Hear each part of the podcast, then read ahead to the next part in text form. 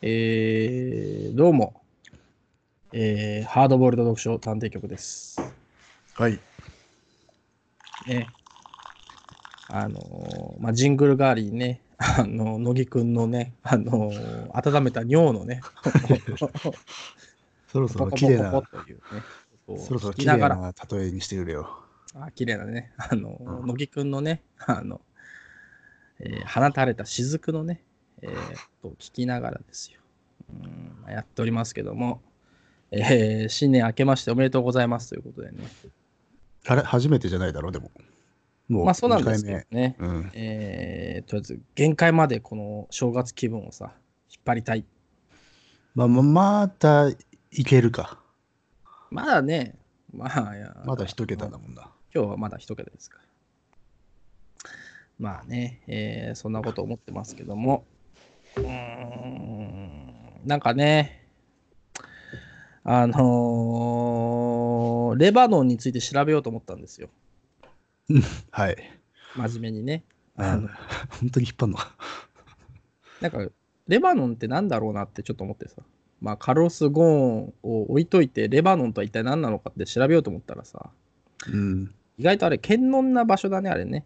まあ、そうね。あのー、宗教的にもモザイク状の国というかね相、キリ当スなモザイトクだよ教もいるしね、あそこ。ねえうん。だけどね、もう、イスラエルと、どこと、なんか隣り合わせてるまあ、シリリアとか、だねヒズボラがめちゃめちゃ入り込んでるとこだよ。だからさ、これ、健能なとこだなと思ってさ、うん。ままあ、あ、ちょっと調べようかなと思ったら、あちょっと調べようかな、じゃあ、ちょっとなん か、手が出せないな、みたいなね。ああ、まあ内戦もあったしね、昔ね。うん、結構でも最近だよね、内戦もね、これね、今まあ、まあ、そうね。読みながらって感じですけど、ただ一個だけあるとするとね、あの、首都がベイルートだったっていうね、うん。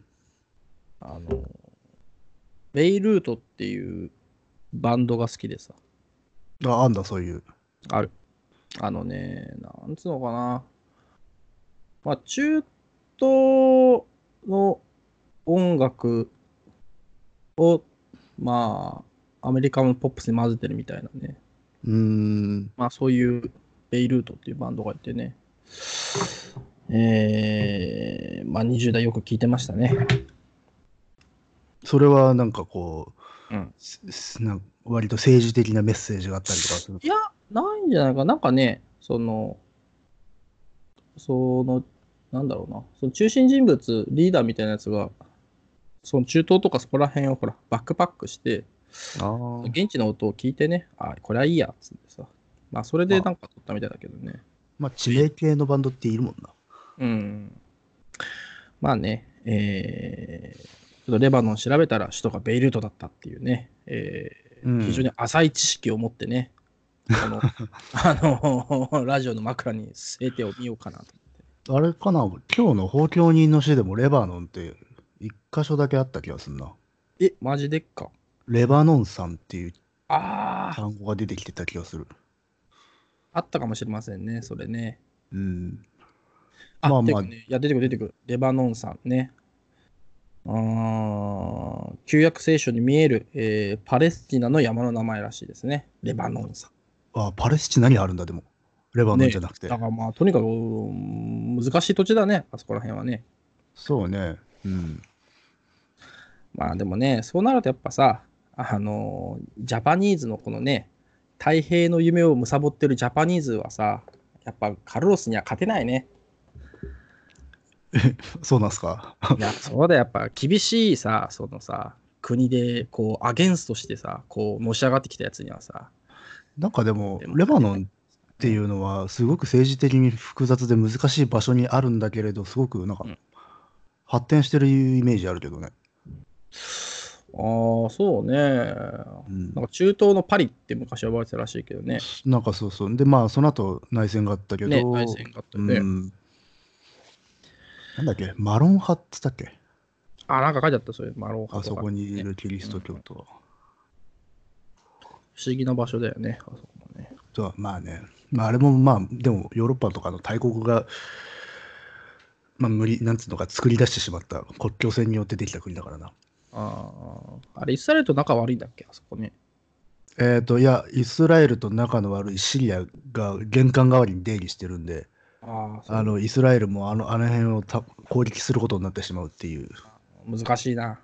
うんまあ、それこそ、まあ、まさにここのとこの話題 だよな、ね、ニュースそで、うだね。あのイランの、イランからね、送られてるヒズボラーが、あそこ経由でイスラエルを攻撃したりするから、ええうん、なかなかこれは難しい土地ですよ。まあちょっとね、えーまあこの2020年1年通してね、まあレバノンちょっと追いかけてみたいなと思うんですけど も、マジかよ、意識高えな、おいレレバノンですから、レバノン。レバノンラジオなのか。だんだんいやね、あの番組名変えるから、ラジオレバノン。ラジオレバノン。そうなると さ、本当にレバノンからさ、あおの届けなんかやってるさ、あのね、真面目な感じになっちゃうけど、まあラね、ラジオエチオピアって、まあいいや、やめよどうしたどうした。う。 いやいや、そうなんのなんだっけ、それ。 まあいいや。よし。まあそんなことでですね、えー今日は芥川龍之介、えーシリーズ第3回、まあ、最終回ということでですね、えー、宝鏡人の死を、えー行いたいと思います。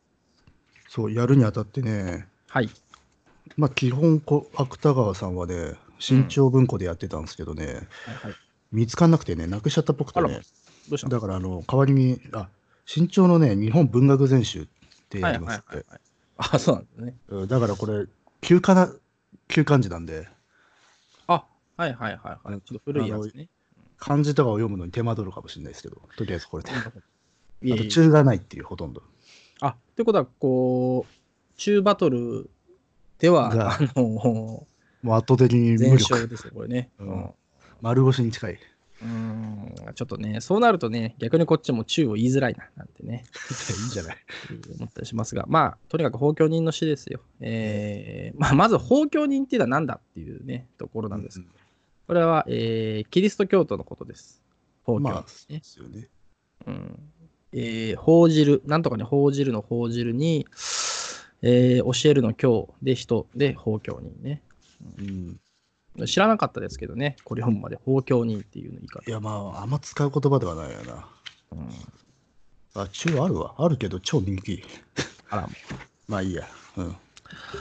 まあとにかくねこの小説はもう言語のさうん。ねあ面白さっていうかねこれは、あのー時代劇語ですらないからね、これは。ねこれいわゆるあこれはねれですね。あの、桃山時代、安土桃山時代から江戸初期の、うんうんこあの話し言葉。はいはいはうん。本当はこういうふうに喋ってたよっていうね。いねまあ、ちそょっの中とで現代語入ってるけどね。う。うんん、まあ、とにかくその当時のねそのキリスト、まあ、言葉キリスト教の言葉っていうか、まあ、そういうのがいろいろこう散りばめられてるんだけどねエケレシアとかな。そうそうそうう、ん。まあ、さっき言ったレレバノンさんとかねうんあそそういううのちなみちなみにこれね、前提の知識としてね、実際にあのキリスト教、キリシタン文献っていうのが結構あって、はいはいはいそれらがこういう当時の話し言葉とか、口語で書かれているんですよ。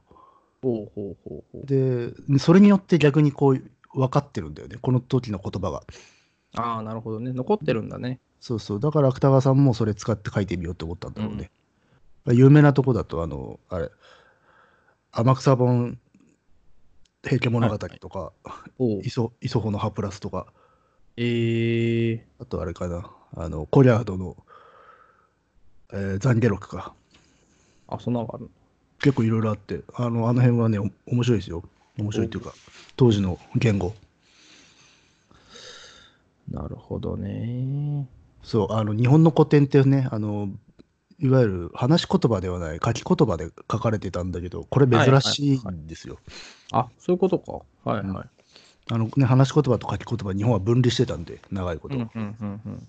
うんそれなんて言うんだっけなんとか一致とか言うんだっけあ原文一致ね。原まあ文明治一致か。明治時代でそれがと再統合されるうん、なるほどね。というのが前提になっている文章ですね、これは。なるほどね。まあ、たとえね、うん、300歳の弱いを保ち、えー楽しみ身に余るというともね、えー未来永遠の果てしなき楽しみに比べれば、あー夢窓おろしのごとしと、まあ、そういうわけですよね。うん。これはギア。ド・ベカドルのね、言葉ですよ。まあなんか、いあれですね、引用がね。うん、インからね、取りますけど。うーん、あ、これもキリシタン、キリシタン、あ、えースペインの構想、ルイス・デ・グラナダの長を翻訳したもので、あそうだね。まあそういうね、引まあ、引用がされてますけどね。うん。これでもさ、今日はどうしようね、これね。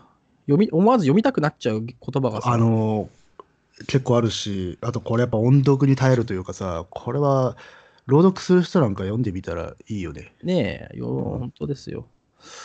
まあ、まあ、とにかく筋だけ追ってきますとね、えーサンヌル頃ですよ。追ってね。最初からもう言語入っちゃったよ。言語をね、サンヌル頃ね、うん日本長崎のサンタルチアと申すエケレシアに、 ローレンゾと申すこの国の少年がござった。ちなみに、このね、うん、小説のいい、なんつうの、味わい深いところは、このよ横文字が全部ひらがなで書いてあって、かつ鍵括弧で閉じてるっていうさ。そうそう。うんだからこれなんかさ、これ SF っぽいよね。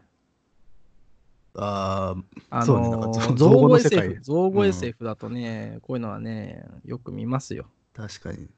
うん、まあ、造語ではないんだけど、造語感っていうのがすごいあるそようね。そうそう。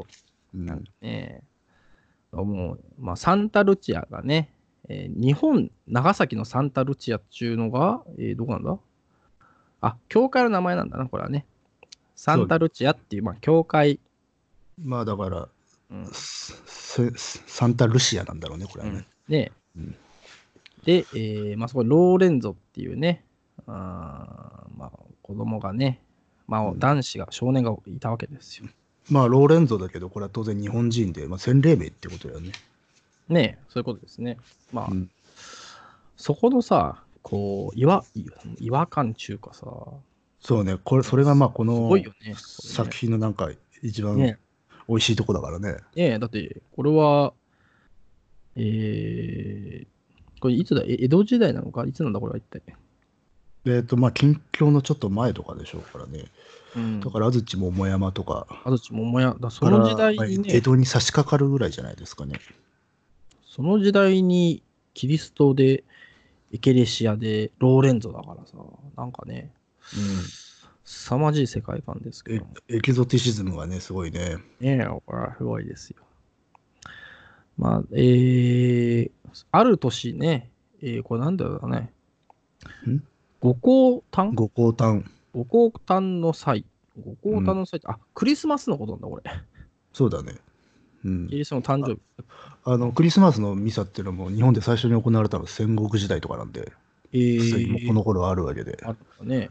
うん、じゃあ、えー、まあ、とにかく、だから、これはね、年末やればよかったね、クリスマスにね。確かに ね、 うん、その頃我々は歯車でギーギー言ってたから。まあ、っていうことは言ったらすればうん季節違ったなっていう、あうあ、んそういえばそうだね。まあ、クリスマスにね、えーその、お寺に、まあ、寺っていうか、まあ、教会にさ、うんうーんなんだこれ、この少年が、まあ上疲れ打ち伏しておったっていう、うんまあなんか流れ着いたっていうかね、ね、うんなんですね。で、えーそれでクリスマスを参拝していたね、えーまあ、法教人衆がっていうのも、これ もなかなかいい言葉ですけども、法教人衆がね、うん、よし、バテレンの憐れみじゃっつってね、えー助けてあげんだね。で、うんえーこの寺院で養われることになったっていうことなんですね。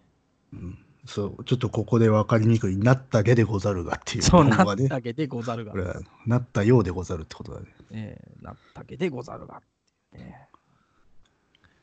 まあ、とにかくね、えーなんなぜかその身の素性を、まあ、お前はどどっから来たんだと聞くと、えーふるさとは払いそ、ね、父の名はエブス、ね、えーいつもあー払いそ相まぎっていたってね。払いそう天国でねデウス、まあ、神様ですよと私のふるさとは天国でお父さんは神様ですと。まあこれはもうキリストですよと言ってるに等しい。ねえ、これはね、まあ、そう言われちゃうとね、うーん、まあいいかとは思うけど、えー、だけど親の代から前著、まあ異教、前著って異教徒なんだね。まあつまり普通の日本人ってことだよね、当時の。ねうん。え、の輩であらんだことは、なかったことは、これはね、友柄と読むんだね。あー共柄。はあ、もこうねの この作品はいろいろ言葉的には引っかかるからな。もうこと、もうなんだか、ままあ。あ、とにかくね、えーまあ、クリスマスの時にさ、少年がこうね、まあ、教会で前でさ、 パトラッシュみたいな感じでこう、たたぼ倒れてるわけですよ。ね。うん。で、まあ、ふるさとは天国でね、父親はデウスだっつってっから、まあ、キリスト教もよっしゃよっしゃっつって、まあ、その、教会で育てることにするっていうことだよね。うん。で、まあ、すごい、幼いにもかかわらず、まあうん、非常に経験であると。ねえ。そうでなすのよで、周りも非常に可愛がった。スペリオレスがね、えうんー、その心身がすごいことに舌を巻くばかりだったっつってね。うん、これ、あれね、あの、本当言葉の横文字そう、横文字。横文字の称号がめんどくさいよね。あれがどういう意味だっけってなるよね。えースペリオレスは長老衆ですからね。これ長老衆っていうのもそもそも何ぞやって感じだけどね。 まあ、なんか指導者層ってことでしょうね。その、ちょっと信信徒の、あら、ポルトガル語らしいけど、まあ、教会の名誉職だって。えーうん、まあね。あの、日本でいうところの、あの、大人とか、ほう。そうそういう人たちじゃねえかな。えーうん。まあ、上の指導者たち。はいはい。えーで、まあ、このね、ローレンゾはね、まあ、とにかくね、えー美形なん、美形なんだね。うん。顔形が玉のようにき清らかであったりっていう、うん。声ざまも女のように優しかったればっていうね。ね。だからもう、これは、あれですよ。あのー、なんですかね。名前が出てこないよ。竹宮恵子の世界ですよ。ああ、なるほどね。うん。あの美少年たち、美少年のね、そう。竹宮恵子とか、萩尾元とか。秋元とかのあの世界がね、今、えー広がってますよね。うん。ジュベールっつってさ。やってます えー、シルベールか。まあいいや。えー、ジジルベルジルベルルジルベうールん。ななんだっけまあそんな、そんなね、 えー、曖昧なことを、えーやっておりますけども。うーん、これ読むのが大変だな。 ちょっとこれさ。まあ、えーまとあ、流れを。うん。そう。で、えー、で、そのね、まあ、教会の中にシメオンっていうね、うん。まあこう、まあ、ローレンゾのをこう弟のように可愛がっているやつがいたんだね。うん。だだから、武家の割とこう、武変者っていうか、腕っぷしの強い兄貴分っていう。だって家はね大名に仕えてやり一筋の家柄で合力であったって言ってるぐらいだからね。うんまあ、だから、なんていうか、こう、ローレンツとは真逆なんだけれども、だからこそ、うん彼を弟のように可愛がったおお兄ちゃん的な存在。まあ兄貴もまあでもそこにねあのーなんていうかね、えー竹宮傾向的世界がね今、あのーどんどん広がっていきますけどね。と思わせといての世界だけどな。まあそうなんだけどね、 まあ、そこあそこはね、ちょっとなんか、むむっと思うとこだけど、まあそれは最後に行きますけど。まあ、でも、ここのなんか表現いいじゃないですか。この、全然対照的な二人が仲良くするところっていうのはね、むつまじうする様は、トンと鳩になずむ表しのようであったと妄想かと。あるいは、あーリバノン山のヒノキにエビカツラがまといついて花咲いたようであったとも妄想つっていうね、ああ、いいね。芥川、冴えてるね。されてるね。まあ、この、あれだね、か歯車と新軌道と続き、これっていうのは逆に良かったかもしれないね。これがいわゆるテクニカル機のさ、彼ですからね。うこん、れは大正7年だからさ、まだね、あのー芥川君もさ、まだ、えーちょいと元気な頃だよね。ちょいと元気でベロンベロンじゃない頃で。ベロンベロンじゃない頃だから。あーいいね。花咲いたようであったとも妄想図っていうそうですね。うん。まあとにかくね、えーまあ時は過ぎますよ。時が過ぎてね、えー少年だったローレンゾもやがて元服ですよ。元服する年になるんですね。まああのー昔の成人、成人っていうか、青年っていうかね、まあだから今の二十歳ぐらいではなくて、もうほんと10うんはい15とか、そんぐらいかね。ねうん。あのそのぐらいになりますと。で、えーするとね、怪しげな噂がね、えー伝わりますよ。うん。このまあその教会からそんな離れてないね、えー町の笠張の娘、うん。傘屋さんね。うん町のね、えー笠屋さんの娘がねローレンゾとねなんかこう親しくしてんじゃねえかっつってあいつらできとるんちゃうんかみたいなことをね噂になってるんですねうん。でこのねその笠張の、まあ、娘の親もね、まあ、キリスト教なんだねこれねそうだね。ねうん。だから、娘と一緒にその、教会にね、こう参まあ、参拝中か、まあ、来るのも習わしだったからね。うん。うん、まあ、とにかくその、いのお祈りをさ、してる最中もね、この娘は、もうずっとローレンゾをね、あいつマジ美形やな、つってずーっと見てんだよね。そうね、ここら辺の、なんていうのか、こう、ベタ惚れ感がよく描かれてますね。描かれてる。なんかほんと少女漫画の世界だよね、これね。ね、か髪形を美しゅうしてローレンゾのいる方へ目遣いをするがジョーであった。うんねね、二人が炎症を取り交わすをしかと見届けたと申す者も出てきたけれどござる。あらららら、これは穏やかじゃござらん。穏やかじゃないね。炎症でラブレタねー、を渡していたのを見たよっていう。これはね、シメオンもね、 心穏やかじゃない。まあ、よってね、えーバテレンもね、うん、これは良くないなと思ってね、まあ、ある日、うんまあ、あーローレンゾをね、呼んでね、じじいが広ひげを噛みながらさ、お前、あの女となんか、あれやろ、みたいなことをね、まあ、聞くわけですよ。優しゅうね、優しゅう尋ねられた。ちなまちなみに、あ、ごめん。あの、うんバテレンってまあね、向こうの宣教師なわけじゃない。はいはいはい。でも喋る言葉がこれっていうのもまたいいよな。あー当然なんだけどそうね当時の標準的な日本語なんだからね。はいはいはい、うはい。ん、あ、これバテレンっていうのは向こうの人なのか、完全に。宣教師だね。日本人じゃないんだ。いわゆるパードレ、パードレって感じ。パードレだね。うん。なるほどね。ああ、そうか。まあ、まだ追伝道追そう放か伝道のために日本に渡来したキリスト宣教師のことを言うのか。バテレンうんまだ、まあ、だから追放令が出てないから、まあじゃあ、まだ秀吉の頃か。うんうん。うんなるほどね。まあ、そのバテバテレンがね、だからまあ、本当はまあ、ユー、アンブレラガールなんちゃら、みたいなね。うんアップタウンガール、みたいなさ。思いっきり英語ですけどね。 うんダウンタウンボーイみたいなことをね。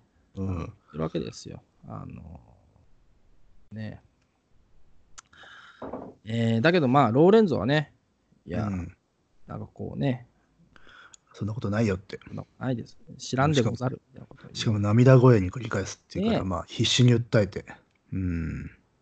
そうするとね、まあ、バテレンもさまあこんなねあのー言ってんだったらまあちゃうかっつってねまたまた言ってるんだけど、ただ教会に参るさその人々の間で噂がもう立っちゃってるとねなかなか、ううんーん難しいところはありまして、まあね、えーこのやっぱシメオンがさ、表し、 ことシメオンがね、うん。おあの、みだらなことを、物々しゅう戦議立てするわけですよね。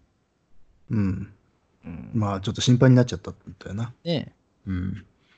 まあ、こいこいつはほら、割と多分腕っぷしの人なんで、そうそうスそストレートにいっちゃうわけよね。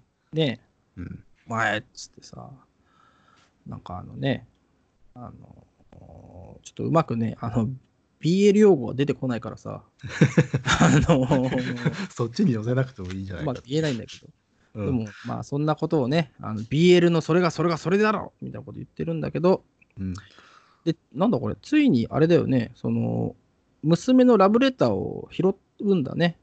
うん、だから今にわ知ってるうん娘が渡そうとしていたことは事実なんだよね。うんそうそう。だから娘のそのラブレター拾っちゃってね、ローレンゾの前にその文を突きつけてさ、なんだこれは、っていうわけですよ。さまざまに問いただいたと。そう。うん。だけど、ローレンゾはただ美しい顔をあからめてとか、ほら、これから完全にさ、本当に竹宮恵子の世界だよね、これね。まあそうね、ここのシーンだけ見たらね。ねえ、うんほんとそうだね。だからその、あっちの娘がね、えー俺に惚れてるけど、俺は知らんぞってまあ言ってるんだよね。うん。文もらっただけで、口も聞いてないよと。うん。知らない、知らんがな。ねうんまあとにかくね、えーうんでもその、まあシメオンもね、あーあんま疑いすぎて、まあ、ちょっと恥ずかしくなってね、うん。えーまあもういいかと思ったら、なんかあれだね。ここはでもいいシーンだな。いいシーンっていうか、これ BL じゃないこれ。 普通に。うんまあでも、B、ま ああ、そうか、BL じゃないんだもんな。 BL じゃないんだけれど、あまあそ うだだから、多分、ローレンゾは好きなんだよね、シメオンのことね。まあね。まあ、シメオンもこれ、ローレンズのことが好きでしょ。そうで、えーっと、まあシメオンは、だから、本能的に好きだったかもしれない。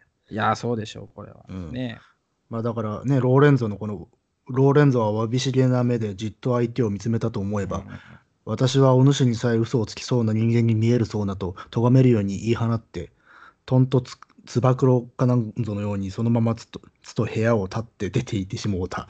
うんんねここら辺は本当にもう、ね、キュンとなる、そうキュンとなるでしょね。で、シシメオンがシュンとしてるとさ、うん。その、ローレンズが戻ってきてさ、うんこ、そうシメオンこのうなじにこうとうんこう抱きついてね、あえぐように私が笑かって許してくだされと囁いてみたいな。れこれさ、大正時代だもんな、これ書かれてんの。もうやっぱた、やっぱさ、手動ってものありますからね。うん、いや、まあ、そうなんだけど、いや、普通にロマンティックに書くなと思ってさ、まあ確かにロこマんンチなんック。今のドラマであるようなシーンじゃないですか。まあ今のドラマだだと、なんかね、やりすぎだろっていう感じがするけど。いやだってこう一回ガッと離れてさ、でもうん引き返してきて抱きつくなんていう シーンですよ。これはまああれだね。あの、小田和正の世界だよね。チクチュンそうっていう。あの日、あの時、ローレンゾがあってね。うんえー小田和正も歌ってますけども。えーでそうするとね、えー私が悪かった。なんつってね。うんなんかよくわかんないけど、とにかくまあ、はいはいっつって、まあ、そういうシーンがありますよ。うんでするとね、 うーん、あの、笠張りの娘もさ、よーしっつってさ、うんあのそう、お前、お前がそう行くなら、こっちも分かったわ、っつってね、えー娘が身身ごもったという騒ぎが起こるんだよね。うんうん、しかも腹の子は、えーサンタルチャのロレンゾだと、なんかね、父の前で、まあ、申したでござる。まうんあ、もう、そういうことになっちゃったね。そうね。うんもうだって、娘がそれ言っちゃったら、もうさ、どうにもならないよね。うん、まあもうね、かつ普通言い訳のいたしようがござないっていうね、ええ書いてありますもんね。ローレンゾもだから何も言い訳しなかった。うん、言いようがないもん言いね。訳まあ認めるももないし、ねうん、人否定もしないっていう状態なんでしょうな。えねえうん。まあそうなったらね、えーまあ、とにかく波紋ですよ。うん。うんバテレン・イルマンの、まあ、団子によって波紋、えーローレンゾ波紋スとなったわけですよ。で、うんえーまあ、とにかくでもね、その特にその教会にいる以外に、まあ、なんちゅうか、身寄りのない身ですからね、えーまあ食べる法方の法様子ががな。ないい。そうそう。だからもう、教会出されたらもう、小じみたいになるしかないんだよね。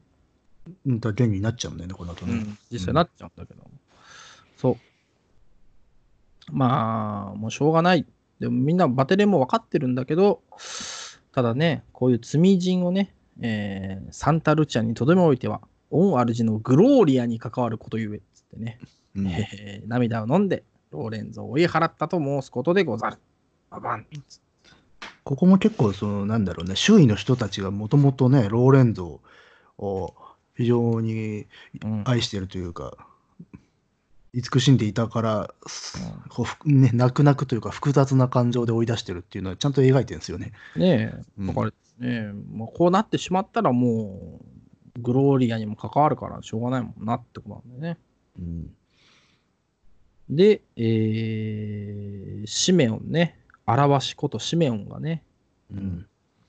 まあ、ローレンゾに欺かれたのかっていうことで、まあ、腹正しいというかね、あの、痛いけな少年がね、えー、木枯らしの福中へ塩塩と特地へ出かかった際に、えー 拳を振るって、したたかその美しい顔を打ったっつってね、うんワンパンお前殴るんすかいっていうね、いや、まあだからこういう男だからな。まあ、表し、表しし、かな悲しみもね、拳で表現してる人なんですよね。バキッつってね。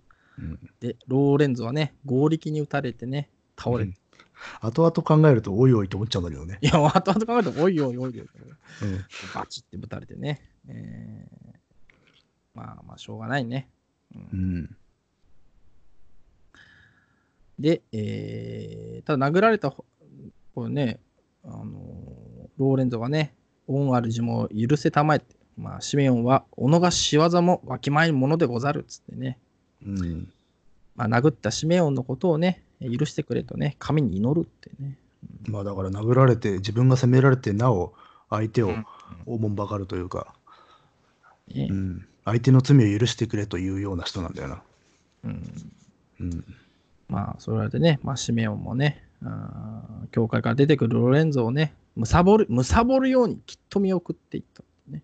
ただ、こういう精神性が、なんていうんですかね、うんあの、女が、の子がそういうことを言い出しても、否定しなかった心根につながるんだよな。うん、まあ、相相手を、をそう悪者にしてはいけないんだという慈悲。ね。慈悲の心ですよ。うん。まあね。おで、その時居合わせた法教人衆の話を伝え聞けば、えー、時しも木枯らしが揺らぐ日輪が、うなだれて歩むロレンゾの頭の彼方、長崎の西の空に沈もうず景色であったによって、あの少年の優しい姿は、とんと一点の火炎の中に、立ちきわまったように見えたと申す。だんだん。ここねえはまあ名シーンですよね。名シーンですよ。まあ、というか、ちょっと臭すぎるぐらいですよね。 うーん、これはもうね、明日のジョーだなと思って。いや、まあ、まあ、あのシメオンがうん逆の立場だったら明日のジョーになるんだけど、そうだね。あのこいれやこのままだからまだ竹宮恵子です よ。確かに、そこまあ、うんそんなね、えー景色は浮かびますけども。うん、ででもまあこれ後の伏線にもなってますしね。そうですね。うんで、まあ、結局、ローレンズはね、えーま、まあ、許可が出てね、町外れの避妊小屋。避妊小屋っていうのは、まあ、中世では被差別民衆を、えー包括する故障として使われたが、近世に入って身分制の中に固定化されていったってよくわかんない、あの、中が書いてあるけど。まあまあ被差別民のその、うんあ集まりの中に入れ入っちゃったんだよね。ね、世に回るな小じきであったってことだね。うんうん。なるまほどあ、これここら辺はちょっとあれだね時代的に今はなかなか使いにくい言葉入ってますね。ねえ。ましてその前身は前著の友友柄にはエトリのように下げしましまるるってエトリってまああのエタだからね。うん、まあ、そうあ、そうか、得た否認のあれか。うんエエトリはエタの語源の一つだよね。そうなんだ。なんか、エトリも中華って、あの、エサトリって書くのかな馬、牛、馬を殺して、その皮、肉を売る人。まあ、そういうことか。はい、あの、この時代だと川田とかって言ってて、それが江戸時代になるとエタになる。うんねえ。だからまあ、街に行けばね、えーガキたちに笑う、あざけられ、ねえ、うんうんなんかこう、えー、河原へ石を投げつけられることもある。ねえ。だだから、まあ、避妊小屋に行った上にもともとまあキリシタンなので、異教徒、まあ、普通の標準的な日本人からも差別されてたような人だから、ねえなおさらだったっていう。まうあ、んとにかくね、あーかわいそうなことですよ。あーうんまあ、なんか病気になったりもしてね。ねえ、病気になって、大変なことになってきた。んだけど、えー、もともと同じね、その、キリスト、まあ、法教人衆もね、その頃になると、もうローレンズを歌んじ始めてね、うんえーバテレンはじめ誰一人、アーレミを隠る者もござらなんだっつってね。最初はまあね、あの破門するときは悲しみをね、うん。おか持ってたんだけど、だんだんだんだん多分そういう惨めな姿を見ていくうちに麻痺してったんだろうな。ねえ時が経てばね、まうんあ、しょうがないよ。まあね。ってとこだ、今これは。うんまあまあそんな感じですごく哀れな状態になっていって、かなり心が痛む展開なのだが、まあ、ところであの笠張りの娘ですよと。うん、なるほど。あいつね、あいつなんて言うんだ、あいつ。てかさ、うん、笠張りの娘とできて子供できたならさ、笠張りになれよ。ああ、まあでも向こう入りせえや。ね、それは許されなかったんだな。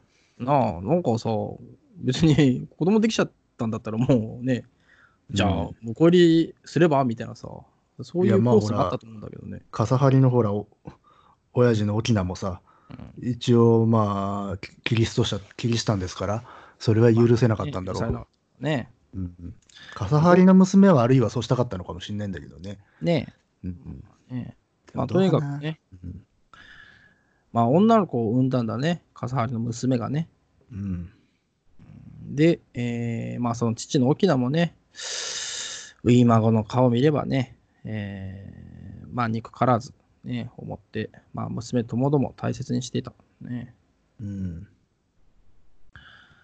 あでまあまあ沖縄はまあ出自ねあうのん経緯はどうあれ子供は可愛いから可愛がるし、あとはまあ意外にもあのシメオンがねーうん、この子をまた可愛がるんだよな、そうなんだね。まあ、うんでロもーレンソのね、面影があるなんてね。まあ、だから自分のね可愛がったローレンゾの子供だと思ってるからね、うんその子も可愛いんだってなるね、うんまたここがまた切ないところよねうん、うんまあね、えーこの国のことわざにもね、えー婚姻に関守なしと申す通りですよ。関 森うん、もう、やめよう。まあいや馴染みにあんま馴染みのない言葉やっぱ出てくるからねね婚姻に関盛りなし。これどういう意味か知ってますかまあだから差す光を止めるものはないというようなことなんでしょうな。つまりね、月日のたちまち過ぎていく例えですよ。うん。あこれはね、中から読んでますけども。まあ、えーまあ、とにかく月日が経ちましてですね、1年余りの月日は、えー瞬く間についた、過ぎた。ね、うんそしたらですよ、長崎の町ね、火事ですよ。うん。いや、こっからすごいですからね、この作品は。ねとんでもないことになりますけど、うーん、まあ、その景色の凄まじさは、松子の御さばきのラッパの音がっつってるからね。これいいよね、これ。最後の審判なわけでしょ、これ。これはあれだね、まあ、いわゆるね、えー、なんつうの、アポカリプスうん。サウンドそ。それを当時の、なんだろう、日本の言葉の漢字で言うと、松子の音さばきのラッパのねっていう。ねえ。これ、こういううのが多分キリシタン文学の一番面白いとこだよね、やっぱね。ね今読むとそうだよね。うん。松子の恩裁きのラッパことね、えーアポカリプスサウンドがですよ、まあ、なりまして。えーまあ、とにかく火事がええええ大変なことですよ。で、えー、笠張の家もね、運悪く風下にあったんでね、まあ、とにかくもう炎に包まれてますけども、うん。まあ、とにかくみんな逃げるけども、えー娘が産んだ女の子の姿が見えない。うん。うん、これは困ったね。まあ、こう、まあ、一条一間、あーどっかね、えーまあ、ね、寝てたから置いてたのを忘れたまま逃げたんだろうね、みたいなことを言ってますよ。うん。で、えー、沖縄ね、足ずりして、罵りわめく。娘もまた人に遮ら、まあ、止められなければ、火の中にも入って助け出そうという気配をしてたみたいなことう言ってます。ん。まあだけどね、火火がね、もう天井の星も焦がすようにたけりようじゃ。つってね。ここら辺は本当にもう名調子っていうか名文が本当最後まで続くからね。ねえささすがだなと思うよ。講談師にさ、うん話して、 それをただ拝聴したよ、こんなのね。確かにね。あの、朗読したくなるね、本当。ねえ、これは朗読したいですよ。まあとにかく燃えてますよ。燃えてうん燃えて。えー、燃えて燃えて燃えて、燃えて、かけ、かけつけてまいったのは、あーシメオンがね、来ました、シメオンがね。うん。あの、合力の使命を、ね。合力、表しシミオンが来てさ、よーし、う俺がっつったけど、うん。えーあんまりにも火が強いんで、やっぱり、あこれ無理ですわ、つってね、そお前何しそこにで来たねんだっていう ね、いや、ここ表しはな、シこミオンね。こがちょっとね、面白いんだけど、でもこれもちろん、この後のまあ、この展後、開に対する振りだからね。そう、振りですから。うんこれほどの火お前行かねえのを、かっていうそう。これほどの火を飛び込むっていうことだから。そううん。で、えーその時ね、誰とも知らず高らかにね、恩主助けたまえとね、えー叫ぶ者がまあござりましたよ。うん。あれ聞いたことあんなーっつってシミオンがね、あのー、辺り見るとさ、あ、あれはっつって、まあ、ローレンゾなんだよね。 本当はあの、遅れてやってくるメキシコ式ヒーローっていう感じのね。まあ、そうね。まあ本当映画的よね、ここね。俺が来たぞっていう感じでね、ローレンゾがね、恩を主助けたまえ、変身っつってね、今、うん光って光ってね、シメオンが、ああれはってなってますけど。で、えー清らかに痩せ細った顔は、なんてね、まあ書いてますよ。まあ、ローレンゾがね、とにかくまあ、えーまっしぐらにね、あー火の中に入っていくわけですね。うん。うんそうするとシメオンがね、思わず、えー天えー空高くクルス、まあ、十字を描きながら、 恩あり助けたまえと叫んだってね、お前行かねえのかっていうね。で、なぜかその時心の目には、うん風に揺るる日輪の光を浴びて、サンタルチアの門に立ち極まった美しく悲しげなローレンゾの姿が浮かんだと思うっつって、あの去った時のね、あのシーン、名シーンが。ねうえんこれが浮かんだ。うん、だから、お前行けよ、シメオンっていうね。だからさっき行けなかったからね。うん 行けなかったしさ、ローレンズが突っ込んだ後もさ、うんまだね、あの十字切ってさ、 助けたまえって叫んで、えーまあ、見てるシメオンですよね。うんえーで、えーローレンゾがですね、うーんまあ、まあ、突っ込んで、まあ、さすが親子の情愛は争られるものと見た、まあ、親子だから、炎の中突っ込んだんだな、みたいなことをね、えー周りが言ってますよ。まあだからその悲壮なね、覚悟すらも、やっぱし、あれは本当に親だからだっていう風になっちゃうんだよな。そうそうん。まあそれはまあでも人情としてわかるよ。う。ねうんこいつらの立場も。で、えーローレンズが戻ってくる。で、その手にはね、えー幼子を抱いてね、えー天下るように姿をね、表いたっつってね。うん。で、えー、なれどその時、あ、これもすごいね、燃え尽きた、まあ、うつばり、針の一つがね、にわかに折れてね、さまじい音とともに、えーローレンゾのね、うーんまあ、とこにドーンと落ちちゃったわけだね。うん。で、後にはただ火の柱がサンゴのごとくそばだったばかりでござる。うん。だから、出てきたと思ったらね、その、倒れてきた針にね、潰されてしまったってことだよね。うん。で、えーシメオンもね、えーみんなこう、えーメモをくらむ思いがござったなんつってね。まあ、ちょっともう呆然としてしまったってい呆うね然としちゃったよね。うん。でもその中でもまあ、娘はね、けたたましゅう泣き叫んでい、そうそう。これね、このパートってすっげえドライブしてんだけどね、うんあの、逃さないんだよね。ちゃんとしあらゆるキャラ、すべてのキャラの表情とかそうね反応を全部フォローしていくっていう丁寧さがあ、のーショットで抜いてるよね。ちゃんと抜いていくんだよね。はいで抜いてねくるそこに漏れがないの、ほとんど。俺がない。そうね、ね。これすごいですよ。特にね、その娘がよくずっと寝てるからね、こいつね。でもね、その娘の反応が微妙な変化していくんだよね。それによってもこうじ時間の進行がわかるし、そうだね。展開のその悲壮さっていうのも、こう嫌ましになっていくっていうのがよく伝わってくる。ううんん、まあまあまあ、まあ、とにかくね。うん娘のね、手にはね、うん。いつかあのおさ女の子がいるっていうね、うん。この省略もいいね。そうね。うん、まあ、ああ、広大無辺なるね、デウスの恩知へ恩知から、えーなんとたえ、たたえ、えー、たてまつる言葉もござないね。うんまあ、とにかくローですね、ローレンゾが必死の力を絞ってコナタへ投げた幼,、幼子は折りよく娘の足元へ怪我もなく丸び落ちたのでござると。あーよかった間一髪放り投げた。うん助かった。これはね、うんスタローンですよ。スタローンですね。うんわかんないけど。 スタローン、まあまあまあ、映画ではよく映あ画りではますもようねスタローンの役ですよ、これはね。で、えー、まあとにかくね、この後はどうなのかな。 あの、どこからあれかな。まあ、シメオンが、あれかな、ローレンズを救おうかなとしてるのか。そうそうそう、まあ、シメオンも、俺もこうしちゃいられねえっつんで、今度はシメオンがローレンズを助けに、その火の中に飛び込むんだよな。うん。うんそして、その、ムゴタラ州焼けただいたローレンズをね、えー、シメオンのカイナに叩かれて、まあ、救い出された。うん。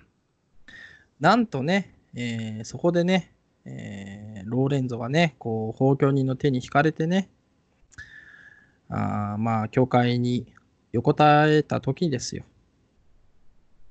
あの、カサハリの娘がね、まあ、白状するわけですよね、これね。うん。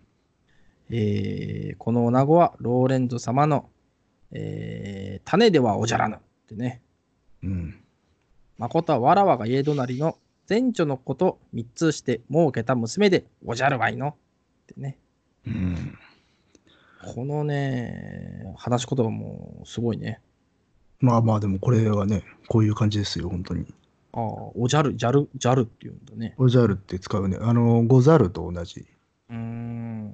でね、この、それこそあのコリャードの懺悔録とかだと、こういう言葉遣いで、本当に懺悔してる人たちの言葉ってのが読めるので、読読んでみるといいです。よ。うん。あの、何々したでおじゃるって書いてある。なんか女性が使うんだね、こういうのね。えっとね、ござること。いや、うんあーあ、そうそうそうそう、この時代、あの時代劇のイメージあると、なんか、奥家さんが使ってるイメージあるんだけど、ここの時代はあのみんな使ってた、うん。庶民も。うん、まあ、とにかくまあ、この子、ローレンゾの種じゃないわっていうね、えーうん懺悔をね、あえーあの人の子じゃない。。そうう、ん小木さんって書いてますけど、まあ懺悔。で、え、マジでってみんながこう言う思うわけですよ。うんそれはちょっと、おいおい、みたいなね。で、えーまあ、さらにね、娘がいますよ。その、日頃からね、あの美形ロレンゾを慕ってたけど、まあ、ロレンゾ信仰心が固いから、もう、相手にされなくて、えー恨む心で、えー腹の子をローレンゾの種と言ったんだ、つってね。うん、ただ、いやそのローレンゾね、うん、 こういうのは本当、昼ドラでは今、当たり前に使われる手法だけどね。まあね、まあ、いや、うんまあ、その昼ドラですら今ないけどね、も はや。昼ドラが存在してない時代あ、、そうか、な枠がないのがも枠がないからさ、う。うんほら、何の世界なんだろうなっていう感じだけどね。うんここのままあね娘の言葉も名調子になってくるよなこれは。うん、だってもうすごいもんね、うんローレンゾの御心の気高さは、つってね、わらわが滞在をも憎ませ、なんちゃらかんちゃら、こよまいせ、たまわいであらっていあらう。今インヘルのにも苦わう。もうなんかもうぐちゃぐちゃになっちゃうよね。えーインヘルノの身もまがう火炎の中から我が娘の一命を、えーこれはあれか形になくも救わせたもうたその恩憐れみ恩計らい誠に恩主ゼスキリストの再来かと拝まれもす、うんうんですね。まあね、この悪いことしたからね、私の体はジャボの、ジャボの爪にかかってね、 寸ずに逆れようともね、恨むところはおじゃるまいっつってね、うん、えー、コヒさんしますよ。まあ、ジャボってのは悪魔のことだっけね。そうそうそうそうねジャボってしますけど。まあ、そういうコヒさんをしましたよね。で、えーそれを聞いてね、あの、奉教人の間からね、これマルチリじゃねっていう話がね、ああのマルチリだマルチリこれ だマルチリだなーっつってさ、やべべえ、これマルチリじゃねえかってね、みんな言うわけです。マルチリっちゅうのは、まあ、殉教のことですね。順調そうポルトガル語だと、まあ、そういう言い方なんだろうね。マルチリ、マルチョ。まあだからこの人たちってまあなんていうんですうかん成り立てっちゅうかさ、まあ、キリスト教が根付いてまあそんなに時間が時代が経ってないのでうん、こういうものを目の当たりにする機会がなかなかないからさ、で、うん、感動しちゃうんだよな過剰になねそう。でも、これはマルチリじゃねマルチリじゃねっつってね、えーあのね、あのーローレンソの兄をね、標榜する表しシメオンもね、あのーあ表し表しがもう完全についちゃってんね、表しシメオンもね、これがマルチリかっつってね、うん、ね、思わずにこれ笑ってますけども。 あのこれがマルチリでノーってなんでござろこれはマルチリだーっつってね、ワッシュワッシュしてますけど、で、ロレンゾまだね、あの死んでない、生きてんだよね。いやあの時は生きてますよ息息も怠大で生きてますよ。で、その周りでね、これは殉教だってみんな言ってるから、もう死んでんのかなと思うけどさ。う。でもまだこの、あこの後がやっぱいいですから。ううんんで、ローレンゾはね、えー生きてるんですけども、まあ、その娘の方をね、聞きながら、うんうんとうなずいて、えー、まあ、解放してるわけですよね。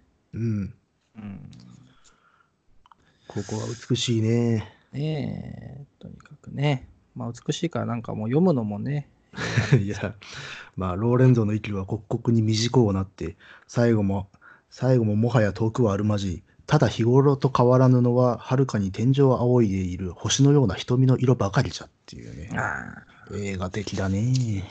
あ、ね、うん。だからもう体中は焼けただれて、ひどいことなんだけど、この目だけはねえ、げん生前と変わらない。うん。まあ生前っていうか、元気な頃と変わらないっていう。うん、うん。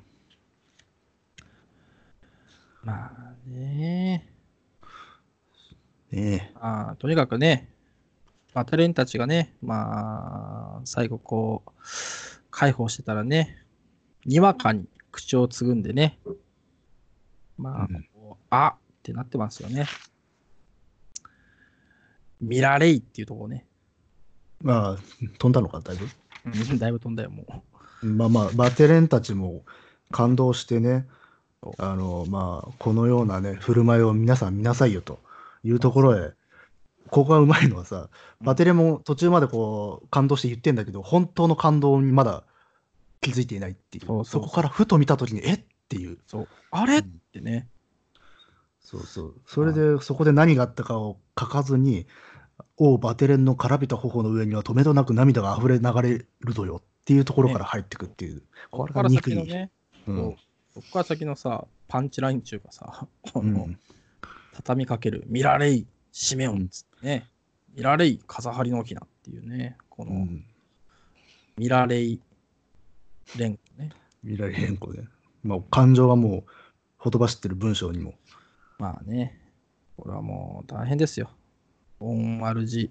ゼス・キリストの、えー、オン地上よりも赤い、えー火の光を一身に浴びて、声もなくサンタルチアの角に横たわった、意味軸も美しい少年の胸には、焼け破れた衣の暇から、清らかな二つの乳房が、えー玉のように現れているではないか。今は焼けただれた思わにも、おのずから、ね、優しくは隠れようすべもあるまじい。ね、おうロレンゾは、えー女じゃと。うんロレンゾ、は女じゃ、うん、まあ、見られいっつってね、まあ、とにかくね、えーロレンゾは女だった。うん、ねこのここのもね僕が好きな文章でね邪因の戒めを破ったによってサンタルチアを追われたローレンゾは笠張りの娘と同じ眼差しのん眼差しのああでやかなこの国の女じゃってとかいいねっそう。ね、この国の女じゃ。ね、ていうねここで急に国っていうのが出てくるっていうねこれもいいですね。うんまあ、とにかく、えーローレンゾ、女の子だったね。で したまあまあねうん女の子でしたねうんで、もう、まあ、なみんな泣い泣いても、誰かが泣いてますよ。それは、まあ、笠張りの娘でござろうか。あるいはね、自ら兄とも思うた、あの、表し、イルマンのね、えーイルマンの シメオンでござろうか。まあだから こねこがさその特定しないところもいいね、あえ。て。そうね、とにかく泣いてるんだね。うん。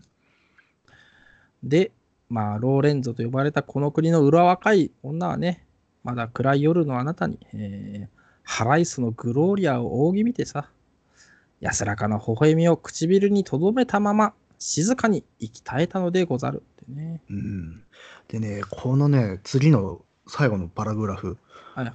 僕はここで泣きましたね。あ、そううんん。これは本当に名文でしたね。う。おうあいいですか。 いいですよ。どうぞどうぞ。その女の一生はこの他に何一つ知られ、知られなんだけにお聞き及んだ。なれどそれが何事でござろうと。なべて人のような尊さは何者にも変え難い刹那の感動に極まるものじゃ。闇夜の海にも例えようず煩悩心の空に一波を当てて、まだ出ぬ月の光を皆輪の中に捉えてこそ生きて甲斐ある命とも妄想ず。さればローレンゾが最後を知る者はローレンゾの一生を知る者ではござるまいか。っていう、まあ、この使命ですよ。いいですね。これはね、いいね。この、これ多分本当テーマなんですよね、ここが。そうだね。うん。で、まあ、ここで、一応本編は終わりで、うん。あとは、なんていうのかね、芥川さんの後書き的なものが入っているんねだが、ここがちょっと厄介でね、これ厄介だよね。これ厄介なん出ですなよねくてもいいんだけどなーっていうね。つけなくてもいいんだけど、まあ、つけないといけないんだよね、これね。うん、まあね。まあ、えー要は、もうこれの元ネタについて喋ってるっていそうう。そうそうそう、うんあるね。その、長崎八十会出版の一書、題して、レゲンダ・オーレアという、 なんかね、えー本から取ってるらしいね。うんえっ、と、ラテン語で黄金の聖人伝の意味らしいですね。うんただね、えー長崎八十会版、レゲンダ・オーエアなるものは芥川の虚構だって。えそうそうそうそじゃあなんだよって感じだう。で、まあ、要は、なんていう、偽書というか、けど。うんこういう書物がありましたよという架空の書物でっち上げて、ねまあ書くっていう、まあ、あるじゃん、そういう小説って。まあ、あるね。まあ、有名なのだと、一休とかね、水上水上さんの。あ、そうなんだ。一級うんまああまれもそういうことやるよね。あの、スタニスワフ・レムもそういうことあ、やはる。い。でもまあ、これただちょっと完全な創作でもなくて、話の元ネタになるせちょあっとあるの伝説自体はあるので、あ、そうなんだね。あのーこの夏、女の人が男装して修道院に潜り込んで、死後それが分かるっていう、えー、あの聖女伝説っていうのがいくつかあるのよ、キリスト教に。ああるんだ。それをまあモデルにしてるので、全くこれ、あの捏造ではないんだけどね。えー、ただこういう、この伝説に基づいたこういうレジェンダ・オレアという書物が日本にあるっていうのは、これは嘘なんだよね。あ、なるほどね。でこれ本当にあると思った人たちが当時、どこにあるんだって、すごい多数問い合わ探せしたたっよね、これねて。いう。そしたら、まあ、にべもなく、いや、あれ嘘だよって言って怒らしたっていう。あーまあね、あのーまあ、とにかくね、あのー芥川君元気だなっていうね。いやー、素晴らしいですよ、これ。本当ラストのね、火事からは展開は。ね、あの、うん。だしね、あの、この最後の、このね、その女の一生は、この他にのところはね、あ、こんなに熱い男だったかと思っちゃってね。うん、うん。ねこれね、あのね、志賀直哉が確か批判してんだよね、この作品。あ、補強の詩うん。なんであの、女だっていうことを、まあ、最後にどんでん返しとしてばらすじゃないですか。うん。あれを最初から分かるように書いた方が良かったんじゃねえのって言ってるわいけですよやー、でもね、やっぱその、表し詩の面がさ、紙面をあ。の、あの、シノメンじゃねえんだ、シオン、シメオンか。シメオンがさ、なんかこうね、なんかベタベタしてる時点で怪しいなって俺は思ってたけどね。あだからそこはちゃんと丁寧にああのなんていうの振ってんだけどね前振りをちゃんと伏線を張っているのでっていう、やっぱ志賀直哉ちょっとあれじゃないあのー少女漫画とか分かってなかったんじゃないあいやだからまさにそういうなんていうの痙攣みたいなことをなんか指摘してて、あのこそういう大でん大どんでん返ししてしまうと話の筋にあの読者が引っ張られてしまってそれ以外の大事なことを見落としてしまううー作りになっちゃってるよっていうことを言ってるんだけどこれはね最後のその一段落で反論できる。あ、なるほどね。これだからさ、その女の一生はこの他に何一つ知らな、知られなんだけに聞き及んだ。でも、あのまあ、さればローレンゾが最後を知る者はローレンゾの一生を知る者ではござるまいかって。だから彼女のことを誰一人何も知らなかったんだけれども、最後の行いと最後の顔、うん。気高さだけで彼女の一生を知るにふす等しいことじゃないかっていうことを言ってるんで、それは我々の側もそうなんだっていう。うん。だから我々も読者あの一読者として彼女のことを一切知らない状態で最後まで行くべきだったんで。まあ、なるほどね。はいでその最後の姿はここにいる他の法教人衆と同じく最後まで彼女のことをよくわからないまま読み進めたからこそ最後ののシーンがあるっていうことなので、これ実は女であることも最初から最後まで知らない方がいい。なるほど。うん。と多分そのつもりで書いてると思うんだよ。だから最後のいあのこの段落になるわけで。ちょっと、滋賀に言いに行こ違いに行きたいですよ。これは我々は彼女の素性とかを一切知らない方がいいっていう。う。これはだってね。最初で女だっていうことをさ分からせるとこれ読者とあのローレンゾの間に秘密共有することになるんでしあの一気に小説の視点が彼女側になっちゃうんだよ。ああ、なるほどね。はいでもはい常に我々は彼女を外側から客観的に見てで結局何も分からないまま行くべきだっていううん、だから感動できるんだって話なんだけどね。うん、いやー、すいませんちょっと熱くなりましたね。乃木さんのね、宝鏡人の詩の。これでも一番好きなんだっけ芥川の中では。いや好きな作品ではあるけど一番ではなかった。あ、一番じゃないんだ。ではなくて、あのそれこそだから、は新規度とかあっちの方、歯車とかあっちの方が好きだったんだけど、久々に読み返したら、これすげえなと思っちゃった。宝鏡人の詩が来た。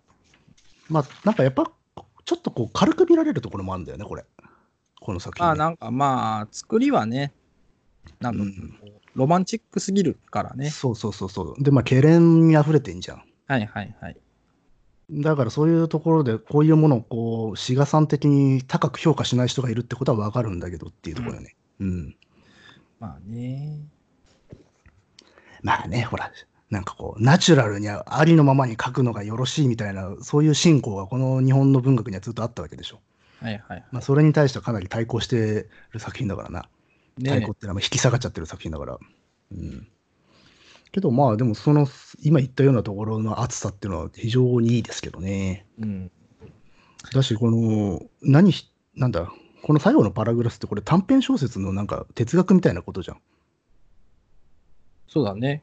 ああ、うん全部は語らずっていうことかなんか。そうそうあのし誰も何もわからないっていうかほんのに一瞬のきらめきっていうか、でうん闇夜の海にもたとえようず煩悩心の空に一杯を入れていって真っ暗な夜の海にね月も出てないんだけどそこだけそこに一瞬だけ波立てて、はいはいではい少しでもその月の光を反射させてそのきらめきを見せようじゃないかってそれでこそ生きて生きる価値があるんだっていうことを言っててこれまさに短い小説書くことの極意だからな。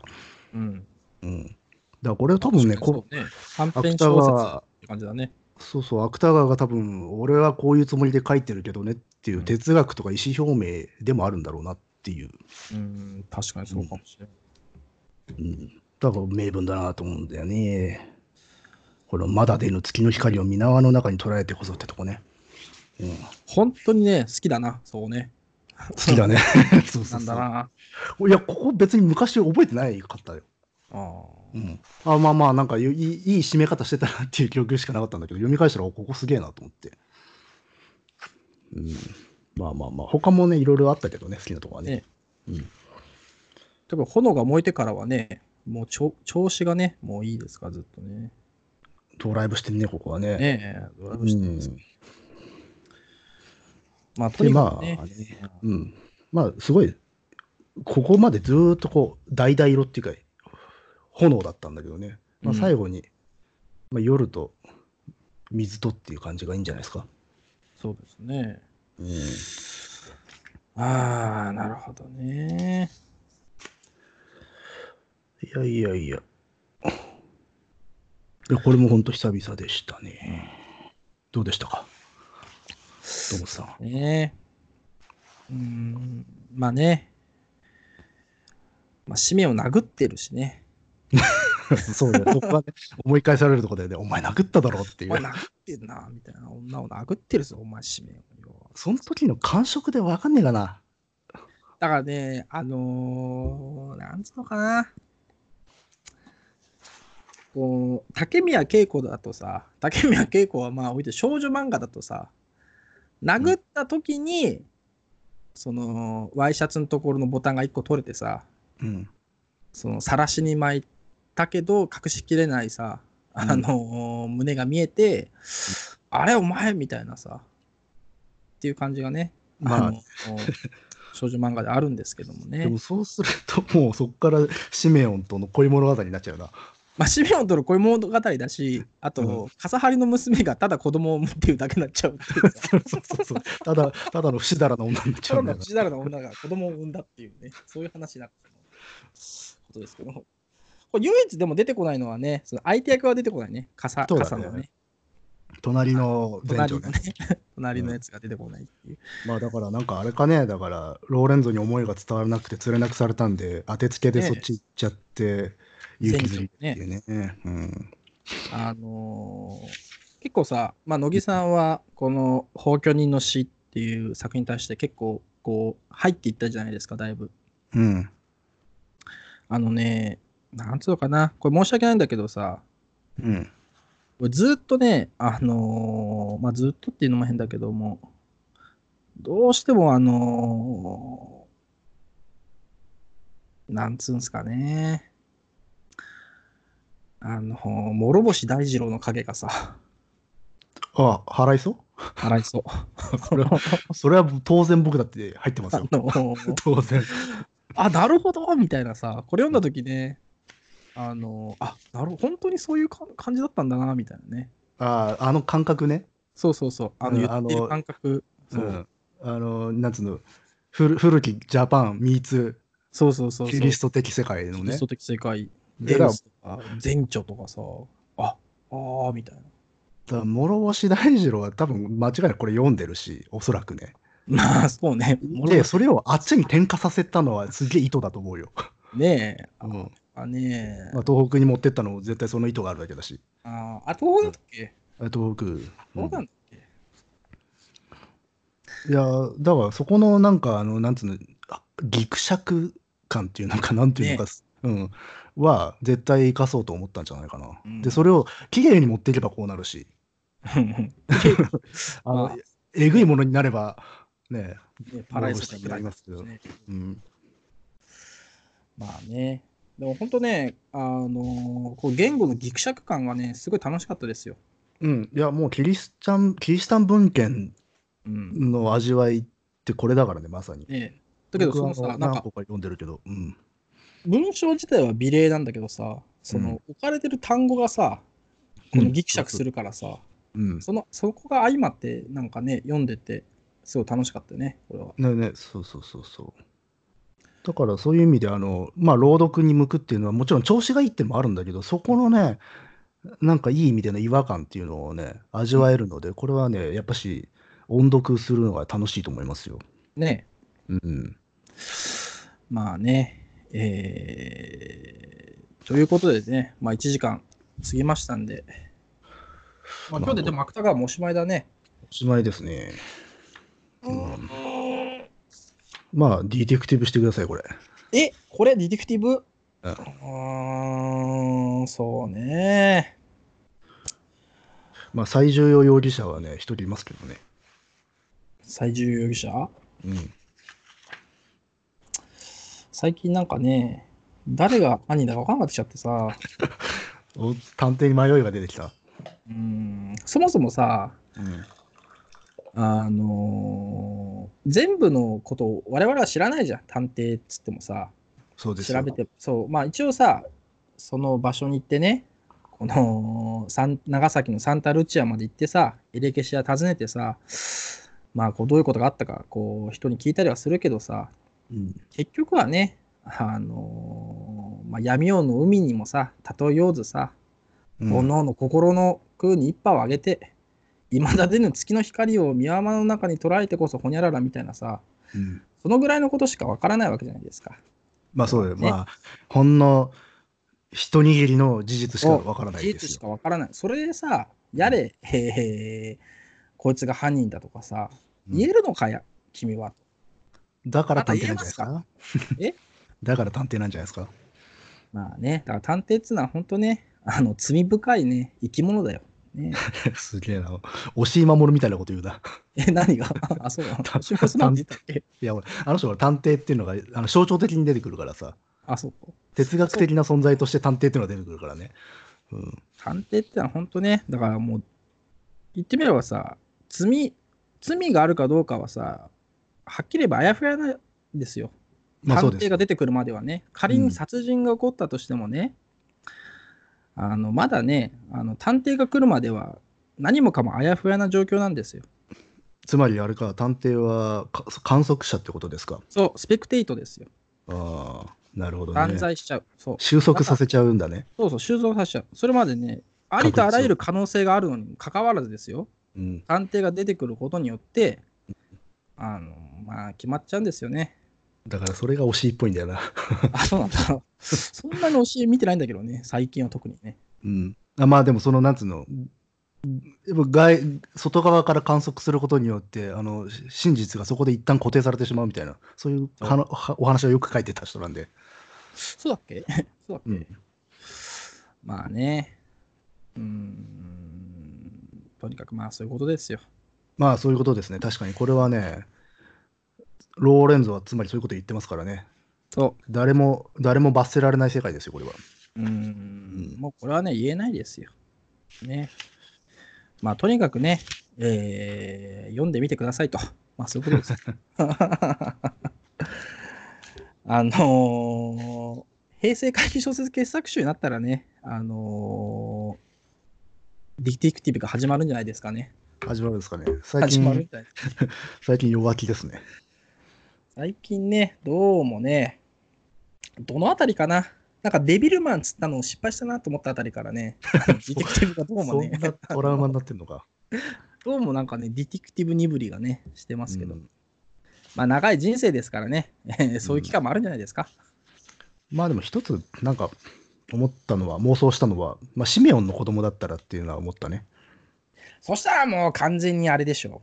ドロドロしすぎるでしょ。もうわけわかんないよ。ね。もうわけわかんない世界じゃん、それ。いや、だからシメオン可愛がってた。もう何もかもわかんない。